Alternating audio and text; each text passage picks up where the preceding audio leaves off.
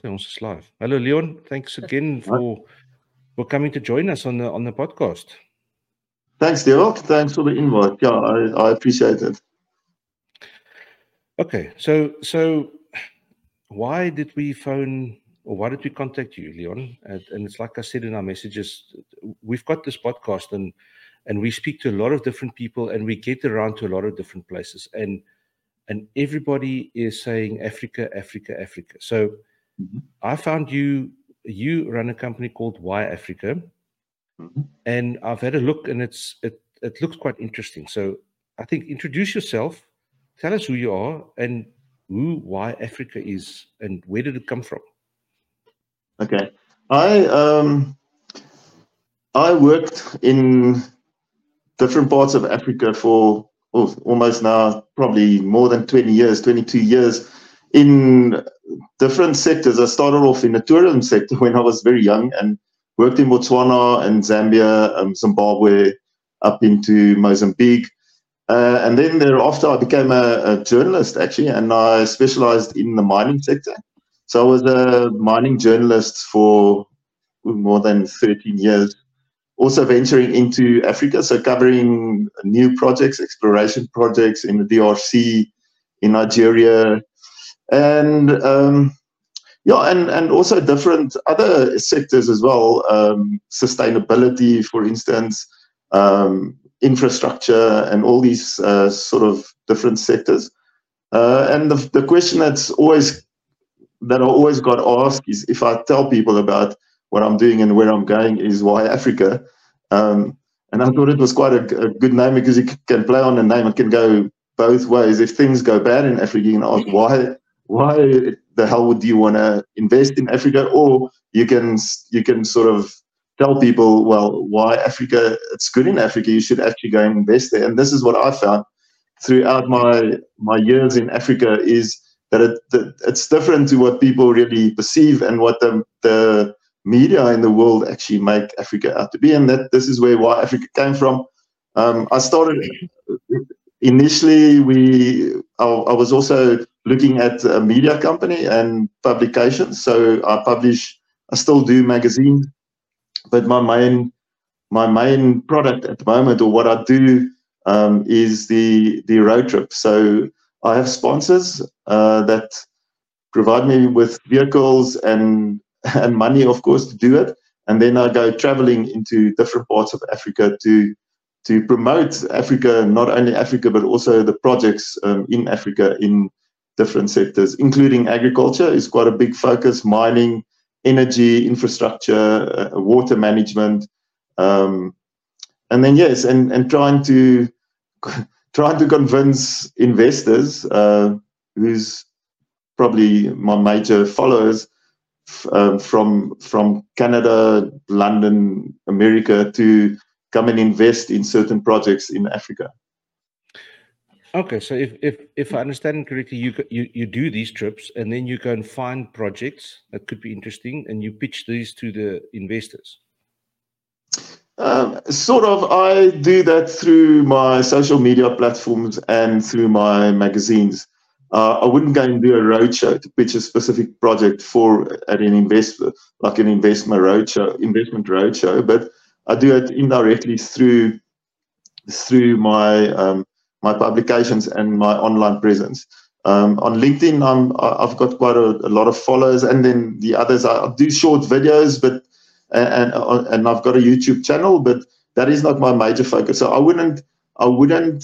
Uh, Sort of what I assume what you guys do is is do corporate videos for companies or, or or stuff like that. That's not the space that I play in. So I try and expose or yeah give those companies exposure, but at the same time trying to connect them with suppliers and and service providers um, that wants to expand their footprint into Africa. And then in that sort of way, I can also link up with companies. I've um, It's evolving to become more of a, a um, consultancy sort of company where I want to help companies doing business in Africa to expand in those sort of in, in those regions where people are very unsure about. Um, so, for instance, this year I went to the Moxico province in Angola, which has not been it's, you know, not many people know about it, but there are opportunities. So try and go and look at the on-ground conditions, how to operate, uh, you know, what sort of, what to expect when you go there, and, and all that sort of thing. Yeah.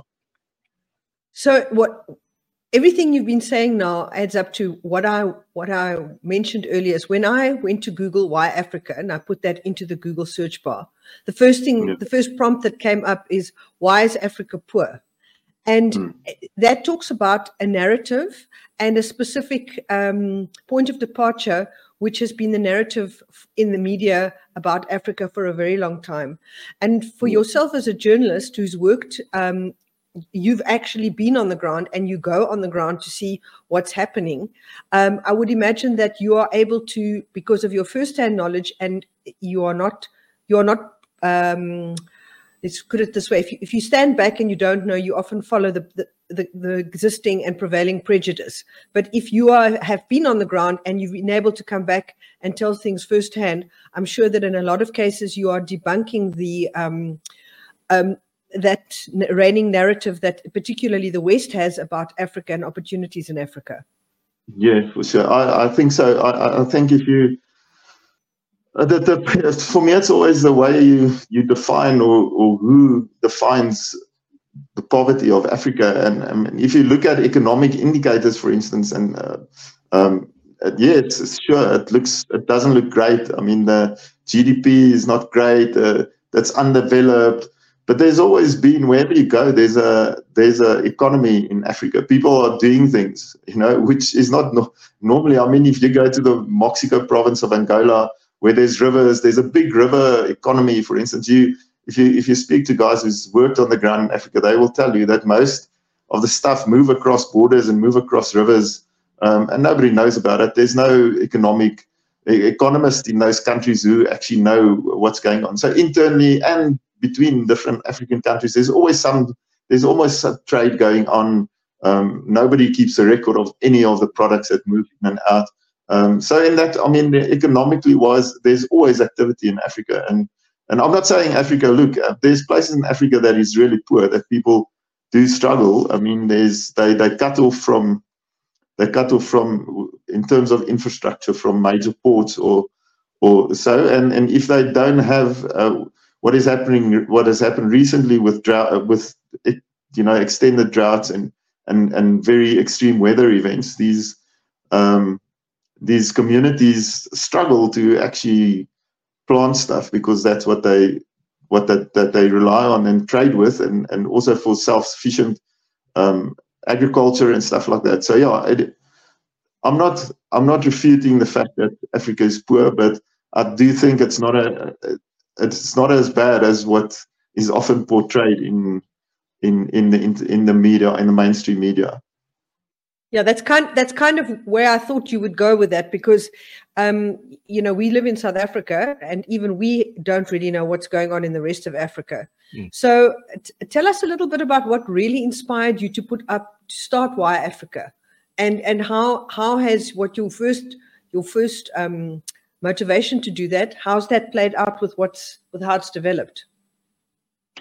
I think I just always thought when doing these, uh, when doing these trips and traveling in Africa, that there is so many opportunities for for people to get involved in Africa. And there's so many entrepreneurs in Africa. They just don't have the exposure. They nobody talks about their, what's going on.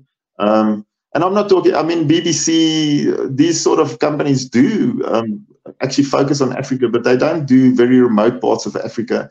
Um, So, so there's a, and especially these days with E S G investments, um, with in, the environmental interest, with um, offset for big companies who, who wants to invest in, for instance, conservation um, or or community farming projects. There's uh, there's really big opportunities for these guys, and, and and I just thought that that you know there's they need exposure, and these guys need to be linked with each other. So. Um, So that's what, what drove me. I do think that there's, I still think there's a lot of opportunity in Africa, and, and it, it, these people don't often speak to each other because nobody knows about it. So if you go to the Moxico province, for instance, in in Angola, where since the end of the Civil War, um, infrastructure has been destroyed, and it's really hard to get in there, to get out. But there's, there's, for instance, big agricultural projects that's been driven by local guys. But all they need really to to become, to flourish, is funders or people who would see what they're doing or know what they're doing and, and take it from there. So, so that's probably, I would say, what what I thought would drive me in terms of what of how it's doing. At least there's um, I've been there's interest uh, these days. There's a lot of people who does ask me about, um, and especially South African people, and and that wasn't originally my my main aim wasn't to to actually focus on South African guys. I wanted to do it as an African focused, say, for instance, a Ghanaian geologist who wants to do work in Mozambique or whatever, trying to trying to link and inform those sort of people. But uh, there's a lot of South Africans who's interested in in looking north uh, of the Limpopo. And with South Africa, and, and I think I've written an article about it, with South Africa, we do feel in South Africa there's the, the options are a little bit limited. We are struggling. And I always say, well, you know, we've got a, a whole continent north of us, which is which is full of opportunity. You know, you don't have to be stuck in South Africa complaining about stuff in South Africa if you have countries who's going to welcome you um, up north. You know, um, and they do. Somewhere, Zambia, for instance, is very uh, welcoming to people who wants to to um, contribute to the economy. So, so I think what a lot of South Africans don't, re or what the perception that a lot of South Africans have is that Africa is a dangerous place. It's because we live in South Africa, which which is, to be honest, is dangerous. Um, yeah. t tell tell us about that. What is the sa is is Africa dangerous? Is it safe? Is it?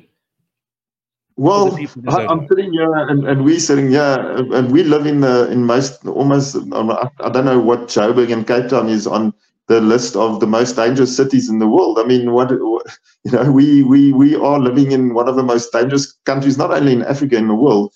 I mean, Africa is, in, I feel I feel one hundred percent more safe in places in Africa than in South Africa, to be honest. I, um, in Malawi, you you never there's not there's not a lot of crime. There's not a lot of murders. Um, uh, in for instance, Malawi is one. Zambia is another one. Um, I'll, I'll, we came back from Angola. We slept next to the road in Angola. Um, Botswana, as um, people know, Botswana. I think a lot of South Africans know Botswana. It's, it's very it's safe. It's there's no. There's crime, there's petty crime, but I don't think it's as violent as in South Africa. Nigeria is a different ballgame. The D R C obviously has got its elements of danger. Um, but, but yeah, I mean, I think today, no matter where you go in the world, there's going to be this, this mm. element of danger. Yes.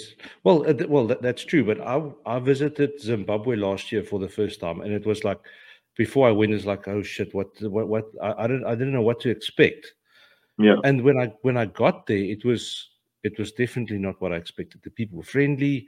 The we we never locked the the the lodge where we stayed. We never locked the doors. The the farmer said that he's he, he leaves his doors open. Uh, he yeah. says he leaves his bar do door open specifically because hopefully by the time they get through the house, they've had a couple of toots and then they don't.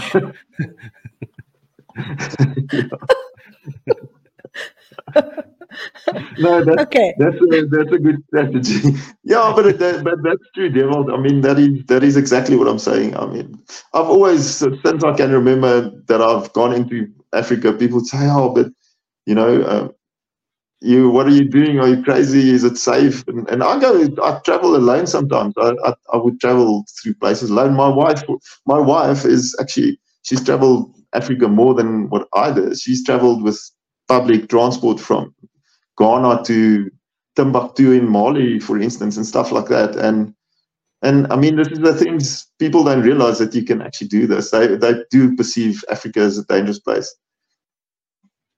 Yeah. Okay.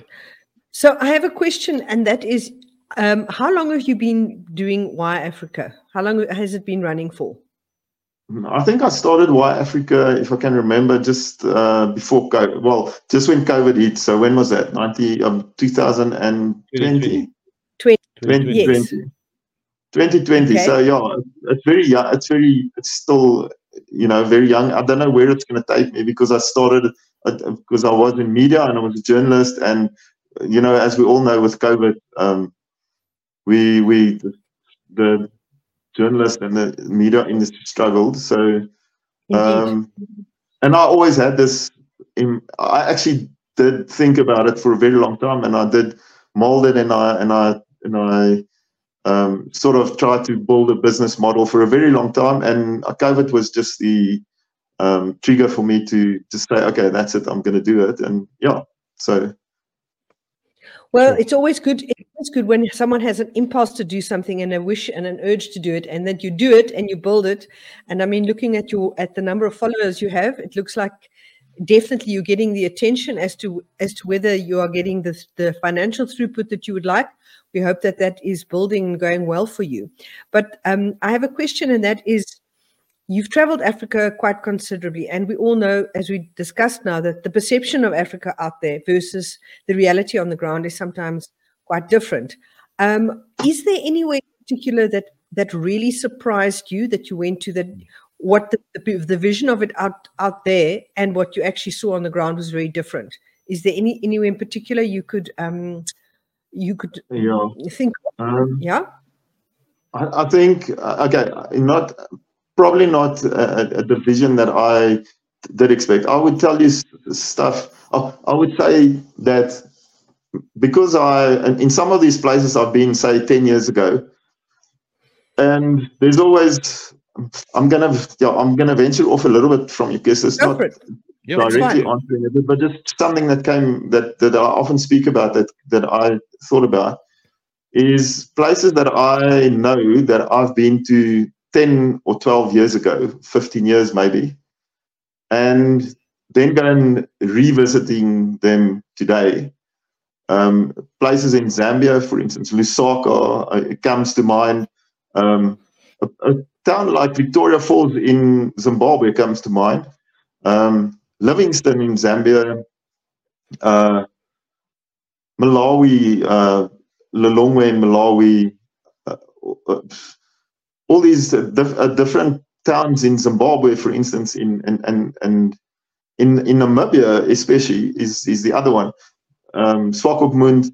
If I think back about, you know, ten, twelve years ago, when you when I went there and what I and what I can remember of what it was and what it is today, then there has been a hell of a development. It is it is crazy actually. When we when I went to Vic Force ten years ago, there wasn't twelve years ago there wasn't diesel.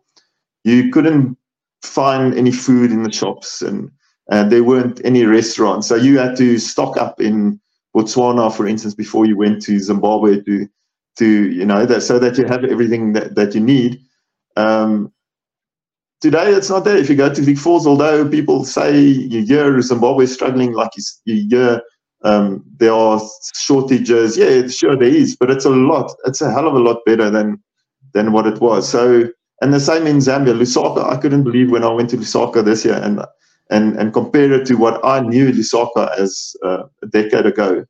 It, it is it is crazy how much development there is happening in Africa. I'm not even talking about East Africa. In, in places in East Africa, Dar es Salaam, um, and, and, and places in Kenya, it is just it's changed so much. It, it's really developed. Although although we hear every day that Africa is still not as developed as as as what it should be, and that's probably true. It, but that's the point. Um, there's places that you expect to be.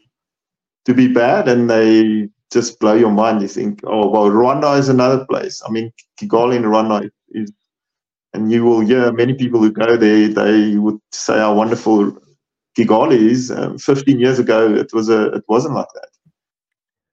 Yes, interesting. Um, I have been, t- I have been to um, uh, Lusaka, and I was astounded. This is about two thousand eighteen. Uh, the malls and the development, and I would imagine this is now four years on, five years on, uh, you could see the the, the cranes on the skyline told a story.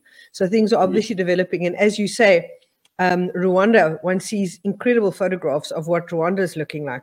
So um, Africa but, might but, not but, be but, developed, but it is rapidly developing. But but exactly. in that in, in, in that lies the opportunity for, for people to actually make money in Africa. To um, yeah, be, exactly because the, the, the stuff must be developed still. Yes, so you know, I think the where I see opportunities are uh, are where there's where there's problems. I mean, the more problems, the the more opportunities. In Angola's got uh, Angola has in the main cities is Luana, which I haven't been to, by the way, but I would assume Luana is it's pretty developed. But if, if you look at these these provinces, for for where I have been in Lunda Sul and and Moxico province. Um, Being that it was, it used to be sort of, and it still is sort of opposition country. The government didn't spend a lot of money there.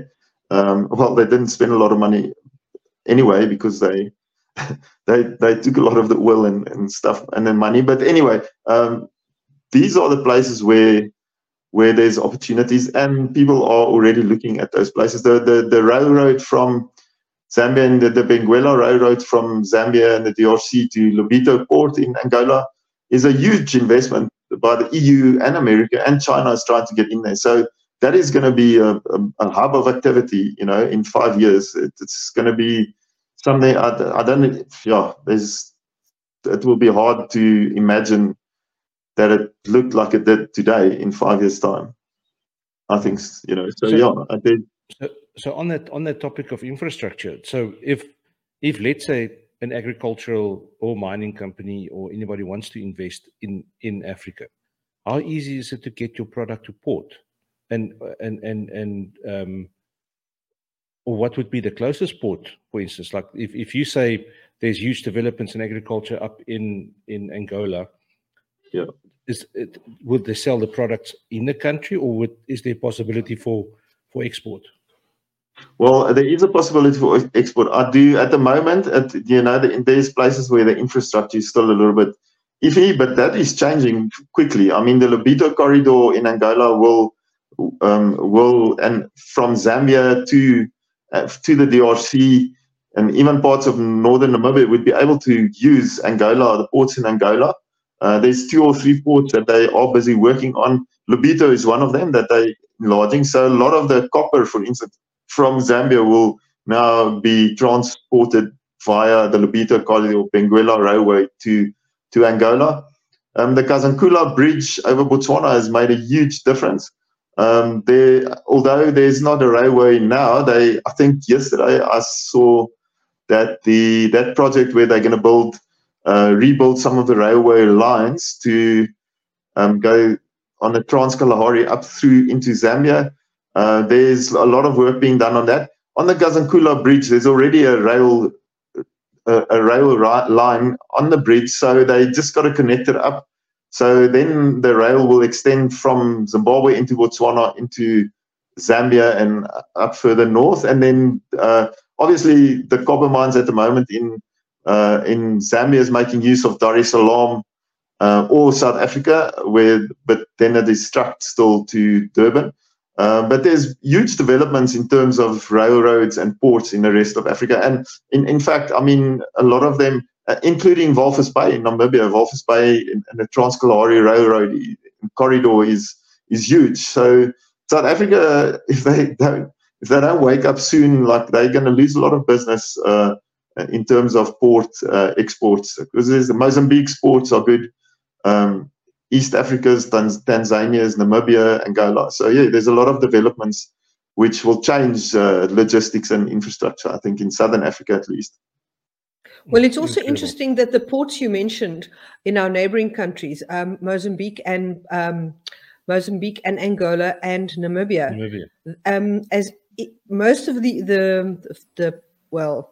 the agricultural products, particularly fresh produce, that's being exported from Southern Africa is being exported to markets in um, the Northern Hemisphere.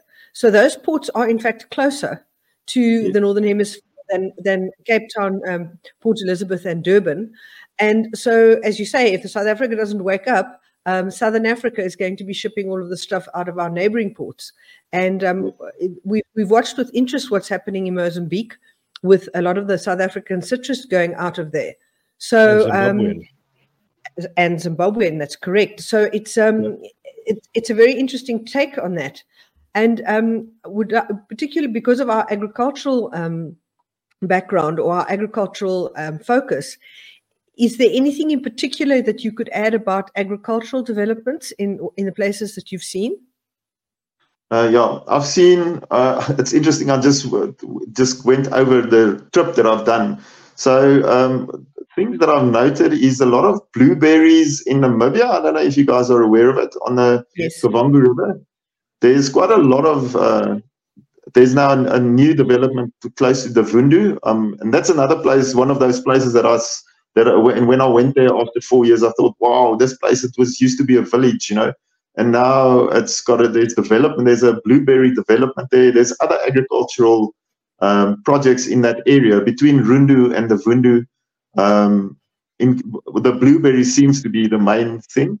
Uh, Western Zambia, I saw a lot of um, nuts, uh, and there's actually a government project looking at it. Um, sugar cane in Zambia, I don't know if you guys know about it, uh, in the Mazubuku area. No. No, we don't know about it. So anything yeah, you can okay, tell us, so, it's interesting. Yeah, I think actually, I don't know if Illovo Sugar is still involved there, but they used to have a big sugarcane development uh, just south of Lusaka, between Lusaka and Livingstone. Okay, uh, that's a, an, a big project. Um, I'm just trying to think about the, the nuts. The nuts in Western Zambia was huge. It was a huge, huge uh, land that was being developed for these. Uh, what kind of nuts? nuts? Is it, is it cashew nuts? Okay. Cashew, uh, cashew nuts. Yeah, I'll just make sure on the report uh, that I've done. Okay, um, nuts. Anyway, nuts. Probably yeah, was, yeah, yeah. I, I think it was it was or macadamia or cashew nuts, one one of those. Okay. Um, I'm, I'm, yeah, just, I'm, just, yeah. I'm just looking at the map here at Namibia. That Rundu is right up north on the Angola border. Yeah. Just before you go into the Caprivi Strip.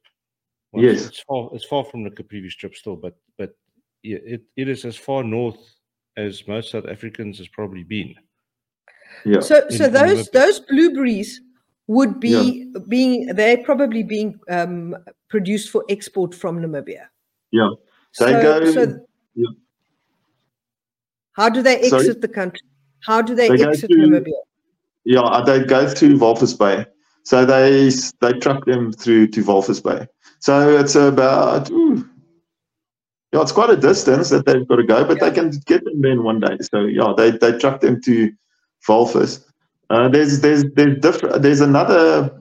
There's a blueberry project close to Rundu actually, and then there's this new one which is a South African company, uh, Namibia Berries, I think, with two Spanish investors, um, at in the Rundu on the on the Kavango River. It's right on the Kavango River where the where the South African recce unit, uh, what was it called?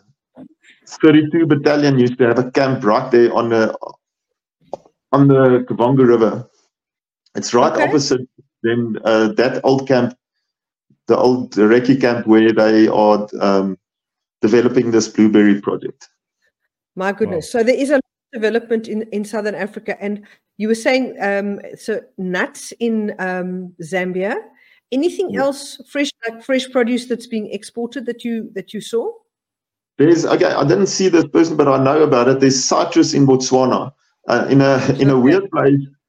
I don't, yeah, that it, uh, that is right in I think in Selebe Pikwe that I know of, which is which quite intrigued me, because uh, you know it's it's a known mining area. So, but the, I think the mine has got some involvement in starting the citrus project. So, um, it's yeah, it's becoming it's becoming quite big. So Botswana is exporting uh, citrus. Uh, Oranges and stuff, which is interesting. Yeah. I'm I'm I'm looking at the I'm looking at Google Maps here. Um, it's about eight hundred. It's about call it nine hundred kilometers from Rundu to Walvis Bay. So it can be done yeah. in a day with a truck, depending on what the yeah. road conditions are like and how many kudu they get crossing the road at night. um, yeah. But Celebi Pikwe, um, if you look at it's it's almost in line with Beitbridge. Yeah, on, on, on yeah. the map. So, so it yeah. could be Beitbridge has got huge citrus um, developments. Um, so, I, I, well, the, the climate would probably be very similar. Similar, yeah, mm. yeah. There, there is. I actually spoke to a guy who was involved in that project, uh, and they've done a lot of research there on the soil and and things like that. So, um, yeah, they're very excited about uh, that project. Um, and I'm sure you know about Pandamatenga in, in Botswana. No. No, tell us more. There's actually a lot of South African farmers there in Pandamatenga. I came through there now, and um, they, there's huge developments there. They're building big silos. There's, I think they've they've built fourteen or sixteen new silos in Pandamatenga. Where is that um, approximately? Okay, it's uh, it's close to uh, close to Kasani in, in Botswana, just okay. south of Kasani. Um, as you go up to to Livingstone in Zambia, just on the southern side of the Zam, uh, of the Zambezi River. Oh, there you um, are. Okay. Panda, Panda is actually a, a, a very interesting project. I mean, you, you can go and do some research on it. It's very interesting, but they, it looks like they even they're extending it now um, because they they're building more silos. So I think there's quite a big developments going on in Panda. Yeah, and there's massive big um, wheat farming developments in um, and vegetable farmings in Zambia as well. That, that that's under irrigation, under pivots and things, which is which I would love to see one day. I've, that one place has got sixteen hundred hectares on the on the pivot, which could could be incredible to see. Yeah, there's huge, there's huge, and look, I don't even know what they what they do there, but but, but in the Choma area in Zambia, and there's lots of South African farmers there, and in Mazabuku, there's huge land being cultivated uh, in those areas. Uh, Malawi is another place that we also went to. Malawi, Malawi is tobacco. There's um, tobacco is huge in Malawi, um, so lots of opportunities there in the, in that sort of those spaces, you know, where where people don't really know. Zimbabwe's still got a, a big tobacco industry, although not as big as it used to be. But yeah, it, I mean th- these are. Um, so yeah, hopefully it picks up more, and and they're actually getting a lot of these places are getting irrigation and, and infrastructure to to sort of um, boost yeah. them. And a, a lot of the South African agricultural companies, like let's take for instance fresh produce, apples, um, citrus, pears, um, grapes, these things. Because it needs to be exported to Europe and all over the world, it's it's got to sit on a ship for many weeks. Yeah. Is there opportunity to sell our products up in Africa and, and for the growers down in South Africa to make good money from it? Do you think there is? Because I know yeah, I know there's so South Africa is exporting quite a bit of apples up into Africa, but I'm I'm just I'm just thinking I don't know. I've I've never been I've never been to the shops in a mall in Zambia, for instance. I, I, and I also yeah. don't know if you've looked closely at what, what is available there. No, I have, because you you always used to look, because I eat, but but uh, but uh, you know, the fruits that I can remember. I think the problem is the cold storage. Wouldn't it be like sort of? I don't know if they have those facilities, and and your our trucks used to stand. I don't know if it's still the case, but it looked like it when I even came through Groblersbrug now in in going into Botswana. The trucks are standing queues, so. If you transport stuff up there, they're going to stand at the border for four or five days.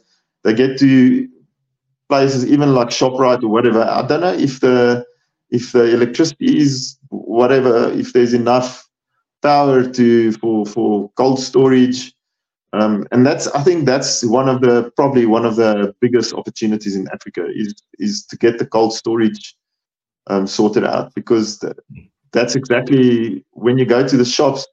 Stuff is been lying there for four days and it's off, you know, when you want to when you want to do some shopping. I, I'm not talking about places like ShopRite in Lusaka, but for instance, today. I mean, they, that, that is shopping like you do in South Africa.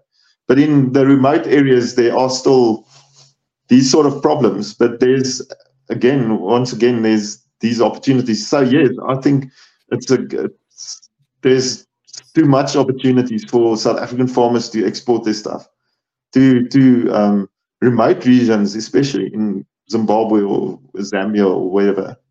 And and then do, do the people on the ground, again, coming back to the poor question, do they have the money to buy the produce? Yeah, that's a, that's that's a very good question, which which I do think. I mean, yes, I do think they would be able to. Uh, they, yeah, I, I do think there's the economy going. Um, they're not going to buy stuff at Woolworths, but you go to any ShopRite or or, or or Checkers or whatever in some of these. There's a there's a there's a big ShopRite in, for instance, Mongu in Western Zambia. I think it was a ShopRite. And I was surprised by not only um, that it looks similar to what we used to, um, but that the local people are actually buying, like, a lot. They're buying there. They they go to, and, and there was a market next to it, a traditional market, and people seemed to me like going to rather to the ShopRite to go and buy stuff. So, so yeah, I think they will they will buy.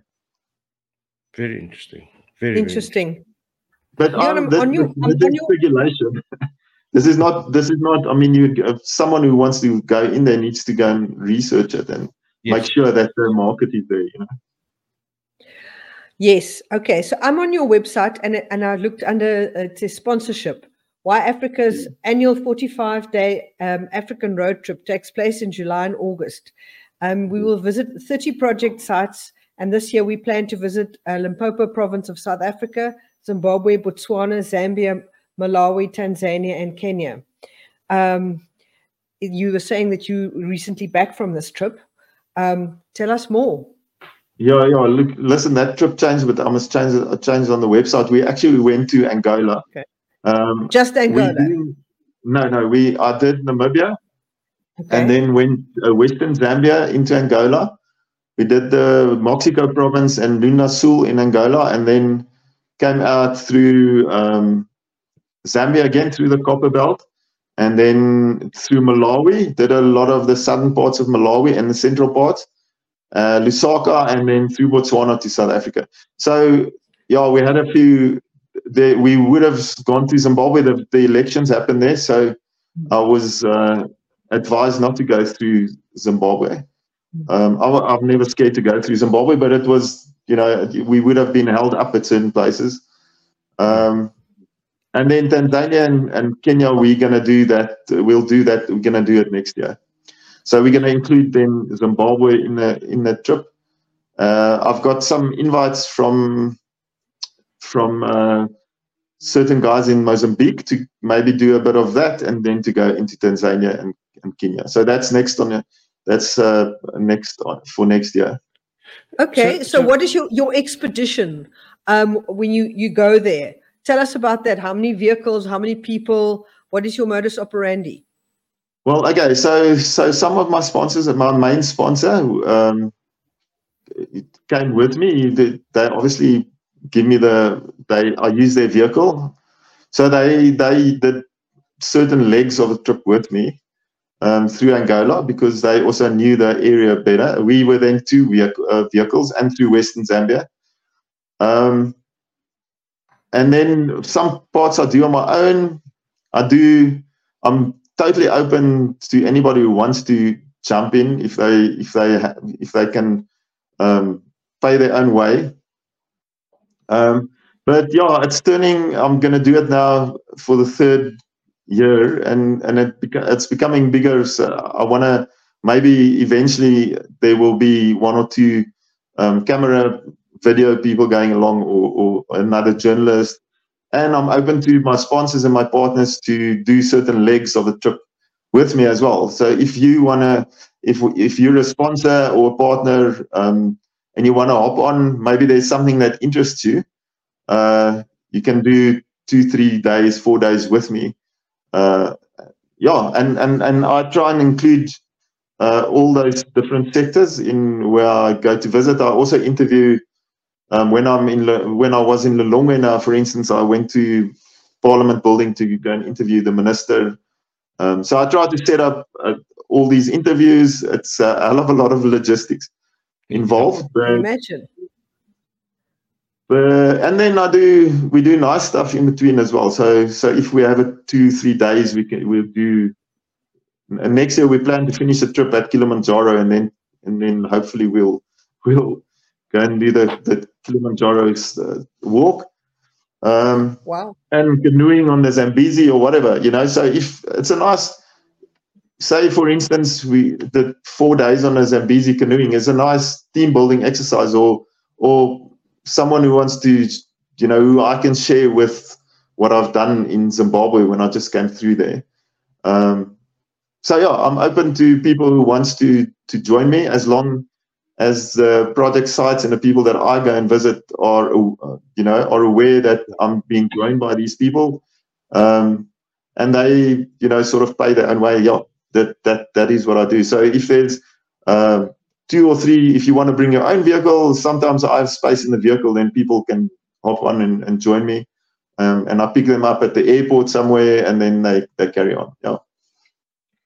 You do realize you're issuing quite a big invitation here. You never know. You might you might have an, you might have a whole entourage if you don't watch out. You might need a bus. yeah, yeah, yeah, yeah. That I mean, uh, that, yeah. I mean, that is. I have. I've had these things, and it's turning into a sort of. You know, I I used to work in the tourism industry, so yeah, it's something for that I can maybe think of in the future of of of taking guys on, on tours to these places that, that nobody really has been to. But anyway, that, that is part of a, a plan in the future, or even people, investors who's interested in these projects. To maybe yeah. maybe a few of them wants to hop on and go along. Must must so we bring I, our own fishing rods? Bring our fishing rod. I'm not a I'm not a great fisherman, so yeah, you, you bring your own fishing rod. um, Leon, I wanted to ask. I mean, you've been going for about three three years now, and it's it's quite a short time, so it might be a bit of an unfair question, but maybe you have an answer on this anyway. Of the mm. the things that you've highlighted and people you've introduced to each other, potential investors and places that require investment, have you? Are there any success stories where you've put people in contact with each other and things have developed from there? Have, have mm, you got anything I, you can talk about that? Yeah, look, I uh, I don't want to talk. Yeah, I don't want to talk too much about it. But in in okay. indirect ways, I have. Uh, so there are there are there are some case studies or some projects that are that has got, or even countries that's got exposure, um, which wouldn't have before. So. Yeah, I, there there are mines, for instance, mining projects, very early stage mining projects, who who would get attention um, from, you know, into markets where where where they need to, and and they got shareholders. So yeah, I mean, at, at, there are successes. Uh, not obviously, I want to improve that, and mm-hmm. and hopefully, you know, in the in the future, if people get to know what's. I think people are still not too sure about what's happening, but yes, I hope there can be, there will be success stories in the future as well. Well, and, good luck with that. I mean, it's early days, and um, you you know, as I said, I, it, three years is a short period of time in which to do this. But if you say there are some little sparks and there are, are, things are happening, then you're making a difference. Sorry, yeah, dear, what yeah, I wanted to say. Look, I, I I always say I, you never know who's going to see your work, and you never know who, who you are going to meet along the line. There might be somebody listening to this that's sitting with a bank full of money that they want to invest somewhere. Yes, I'm your, in, yeah. In in in your personal opinion, yeah. where do you think people should look at investing in Africa? Is it mining? Is it tourism? Is it agriculture? Is it um, From from from your travels that you've been through the through the continent? Yeah, I'm going to go with probably the, the ones that you mentioned now, and um, it's weird because that's what a country like Malawi has. They call it A T M there, um, and it's a weird name, but it's agriculture, tourism, mining um, that they're focusing on, which will drive, I think, will drive all these African economies.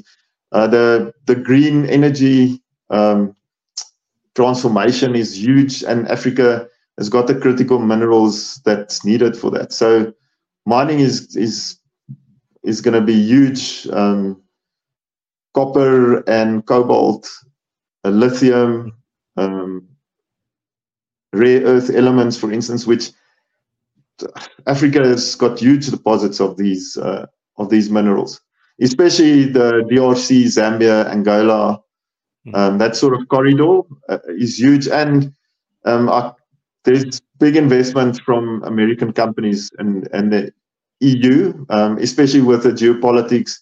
You know, they they need to diversify diversify their supply chain, so they are definitely focusing on Africa. There's there's a lot of American contractors, for instance, in Angola already um, that I've seen, uh, and um, yeah, so those are the those are the areas I think that people will focus on.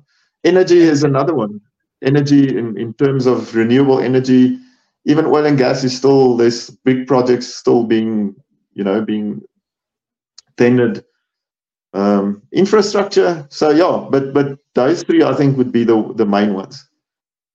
Interesting, interesting. And and from from your travels, how big is the influence of China in Africa? Because we again we hear all these things is that China's building all the railways and all the roads up in Africa, and they are leaving their not not prisoners. They're sending people from there yeah. that that's, that's come and work, and they leave them there. So it's becoming a China, a, a second China.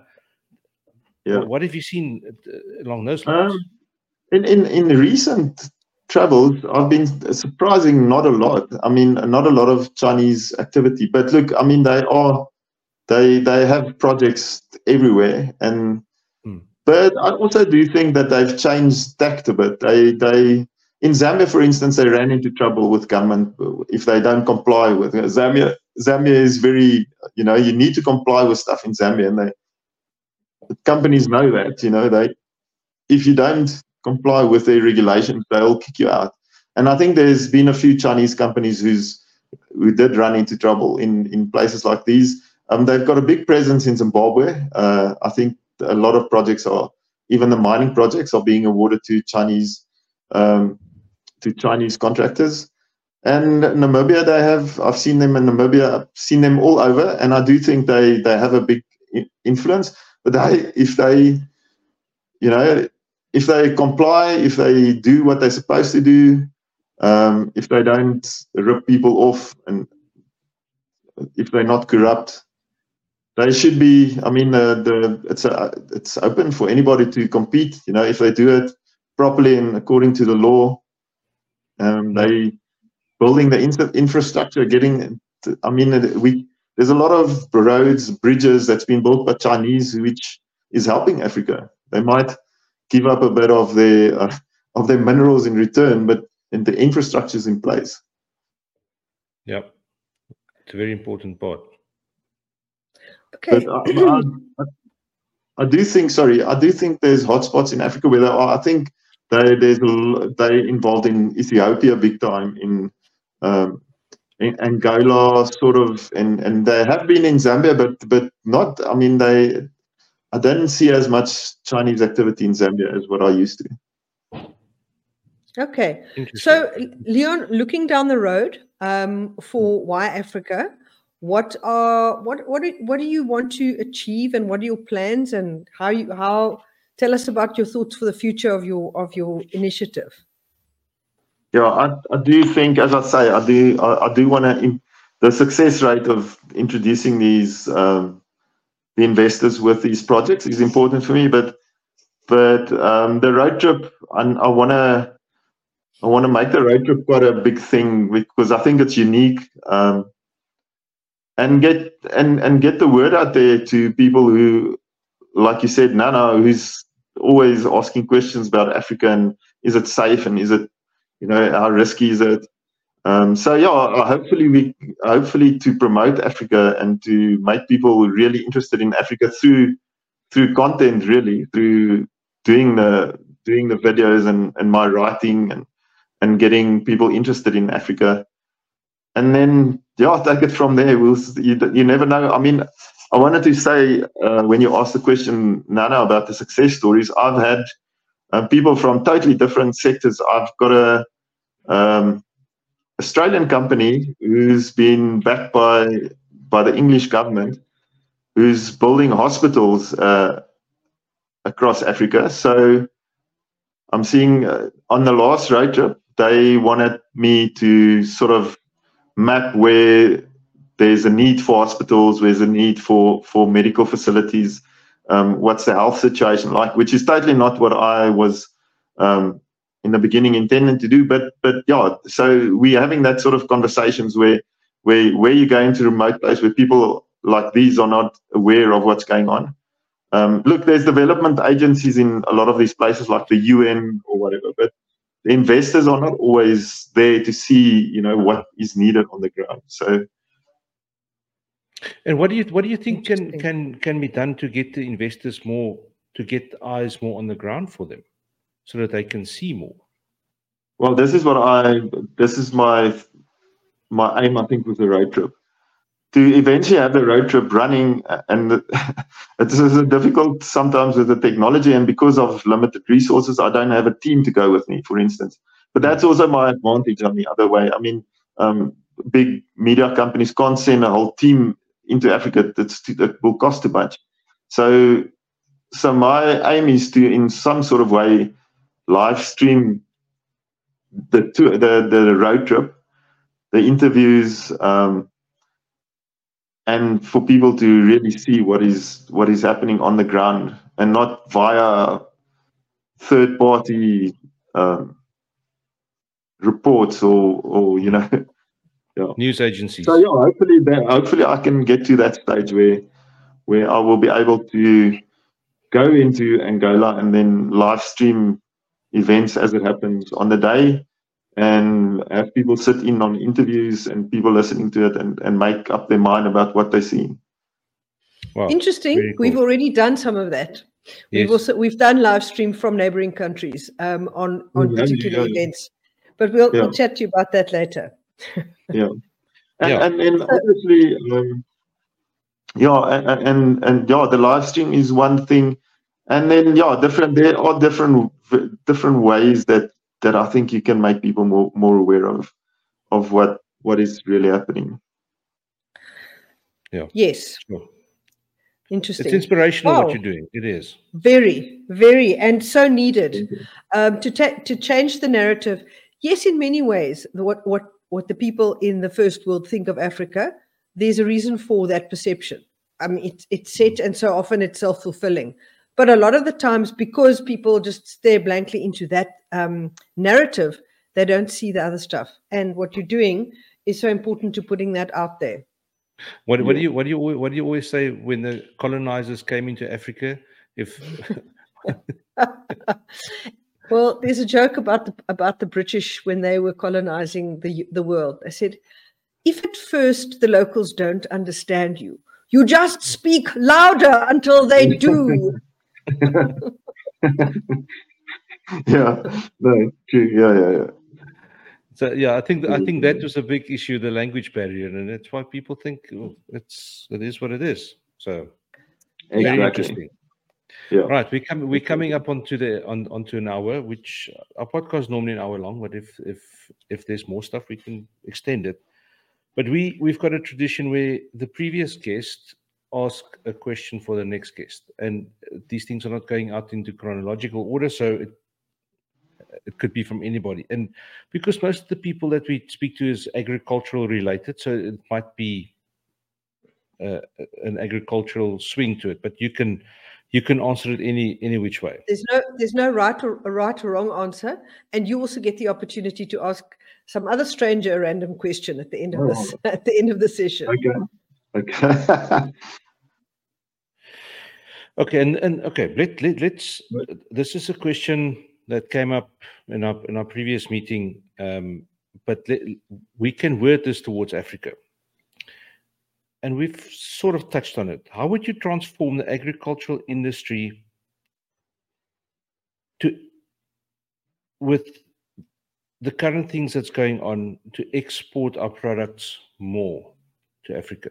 What we, we, you've you've you've spoken about the cold storage um, and things like that. Is there anything that you've seen that you that you think it, if if somebody can just do this, it will be better?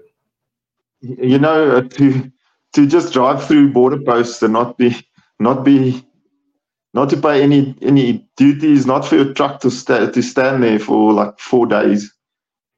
I mean, I I just think that the um, African Free Trade Agreement should, you know, it's a it's probably a impossible dream, but but for products to just move in and out African countries without without two days, three days, four days standing at border posts trying to clear paperwork.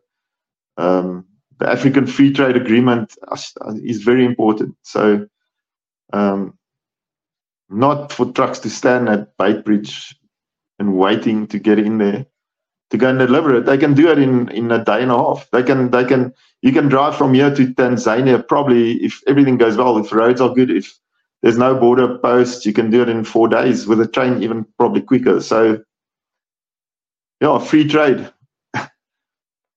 Yeah, you hit the nail on the head there. I think I think that's exactly the point. Fresh produce needs to be fresh.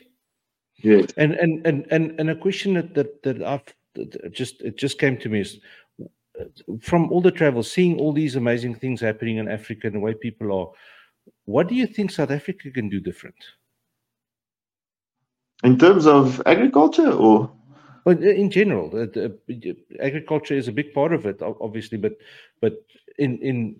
What can South Africa do better? I know that, like the energy crisis, the load shedding, stuff like that. Yeah, that, definitely. I mean, that, yeah, that, that is stuff that we talk about every day. But I think South Africans should maybe look north. You know, they, I, I, there's a huge market out there, and I think we're missing a beat. Yeah? We we we we want to export stuff through our ports, which is not always working well. I think there's, they should really, I, I don't know if it's been done, it has probably been, the research, the markets in Africa should be known. And, and, and I think there's a opportunity, like we talk, like we said earlier on, for for these African markets to buy the these products. And there has to be.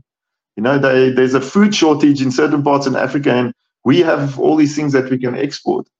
So, I don't know, the governments need to talk about it if people can't afford it or whatever. But yes, I think South Africa, for me, I mean, we, we, ek gaan dit in Afrikaans sê, ons staar onsself altyd blind teen die probleme in Suid-Afrika, and and we always trying to, you know, we we not looking north of the Limpopo. We're looking at oh yeah, China or India. Yes, it's big markets, but but there's a bigger market up north. I think you're very right there, Leon. I think I think it, a lot of it comes from a mindset that we had that's come from like the fifties and the sixties, where, you know, to try and remain part of the first world, uh, South Africa and South African, um, a- any kind of commerce in South Africa didn't even try and engage with Africa. We just tried to engage with like the first world countries and stuff, and largely just ignored Africa. I mean, you know, people would just talk about, oh, someone's gone into Africa. It, it was this uh, amorphous unknown, and um, those that have those that have embraced it, like ShopRite and these people that have actually said, "Look, let's let's take Africa seriously and let's move in there." Yeah. They've done extremely well. But to the yeah. to the, the average South African, um, mm. Africa was always this. No, we're not even going to go there. We're not even going to try. And we, that we are, really we, we, needs to change. We are yes. in Africa, and we still perceive it as a deep, dark continent. Exactly. Indeed. I get it. Yeah, yeah, people would always, I've had people who I say, well, you know, um, if they want to advertise or whatever, and I say, no, but why Africa? Look at Africa. Then they would say, no, we in South Africa. We don't look at Africa. So I would say, well, what is South Africa? South Africa is in Africa. You, we are as part of the continent as any any other country. We're not, we're not a separate little enclave in, in Africa. We are part of the continent. Yes, there, there isn't a furrow that separates us from the Atlantic to the Indian to, from the rest of the, the, the continent, which I think to a large there's extent... The orange, there's the Orange River and the Limpopo, like you said. The mindset the mindset from a long time ago is still there. And it yeah. it, it it is really something we tr- that trips us up. And what you're yeah. doing, I think, is is really chipping away at that. So so carry on with that. Thank you, yeah. Yeah. Well... I think we can Thanks. call it a wrap. Leon, just yeah. hang on the line for a second more. Um, but thank you. We really, really appreciate your time and what you're doing. Okay. Very, Thank very you. interesting. Thank you so much for taking time to chat to us, and the best of Thanks. luck with your efforts going forward. Thank you.